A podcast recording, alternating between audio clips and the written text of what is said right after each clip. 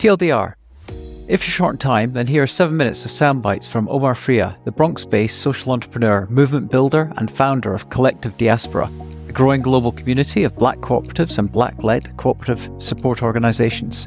And if you do have the time, you're on a run, a cycle, a drive, check out the full episode. It's evidence that with belief, desire, and action, we all have the power of self determination. And just a little reminder if you are enjoying the show, please share it with someone, follow us, like us on your favourite podcast player, or subscribe on YouTube as it helps us grow our audience. Now, over to Omar. I'll share a story, one moment that really stood out for me that I look back and just take as a something that a moment that really symbolizes the times and how I was feeling. 10 years old, standing in front of my apartment building on the corner of Townsend Avenue and 174th Street and right next to the Cross Bronx Expressway. I didn't know it at the time, but when it was built, it really decimated the Bronx. And it was one of the factors that really furthered the spiraling of the Bronx and led landlords winding up burning their burning their buildings for insurance payments. But I didn't know any of that. What I saw at 10 years old looking out were apartment buildings on the other side of the highway and nearby several that were abandoned.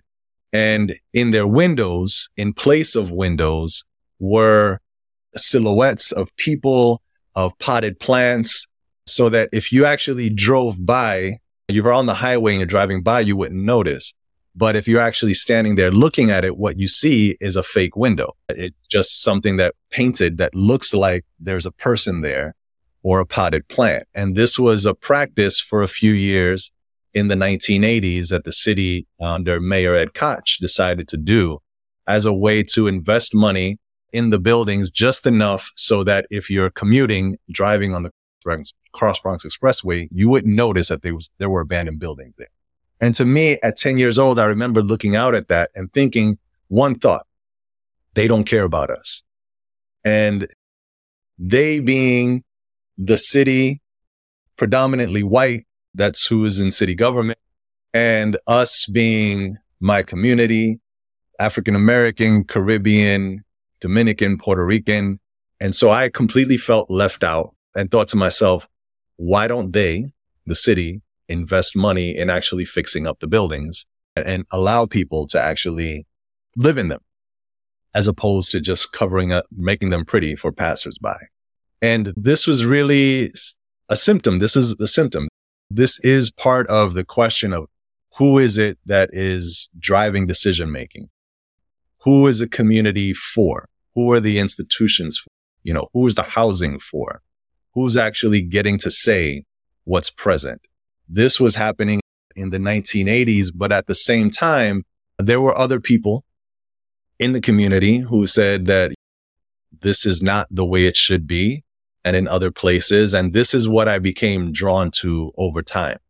In the Bronx, it was people coming together, taking over abandoned buildings, turning them into housing cooperatives, people taking over vacant lots, turning them into community gardens, basically people who are coming together in different places, organizing, creating some kind of collective ownership, management of resources and in order to meet their own needs. And, you know, I didn't have a name for that then, but that is what cooperatives are. When you're engaged in local organizing in your community, there's not a whole lot of bandwidth to really be building solidarity and exchanging information with other groups in other places. It's, but it's important. It's necessary. Having those, those spaces where we exchange information, that's about movement building. And movement building is critical in order to sustain the growth, even on the local level, because the work that happens on the local level is directly connected to solidarity with other communities in other places. And that's essential taking it back to when I was a high school student, what I was doing as a young person su- supporting an anti-apartheid struggle in South Africa would not have happened without people people in New York City who were collecting information about companies that were doing business in South Africa, who were in communication with people fighting apartheid directly in South Africa. And with community based organizations that were engaged in their own struggle, black organizations who were gained in their engaged in their own struggle for self-determination, for community control of, of resources in Brooklyn or the Bronx or Harlem, who saw a connection with their brothers and sisters and siblings in South Africa and being able to come together to exchange information and resources. That's what strengthens movements in both places. So that's what we're looking to do. What we want is we want to support the growth of, of this global black solidarity economy. There's a solidarity economy and movement all across the world where people are, are engaged in cooperatives and mutual aid projects and really coming together with other mechanisms for measuring growth and development and whether, you know, even to public banking. So these are all things that are under this umbrella of a solidarity economy. But in order to have a solidarity economy that is powerful, that's strong, that's coming from the bottom up, then there have to be these strong networks.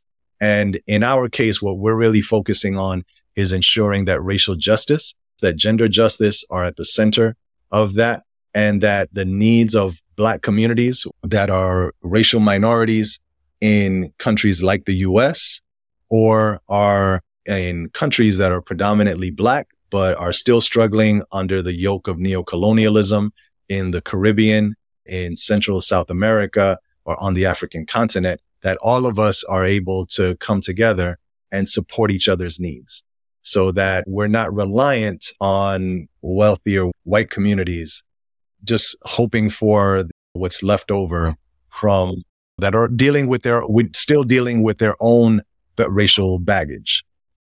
We want to make sure that we're supporting each other in our own growth and development. Okay, that's all for now, folks. Now, here's my ask of you. Please follow this podcast on Apple or Spotify or whatever player you use.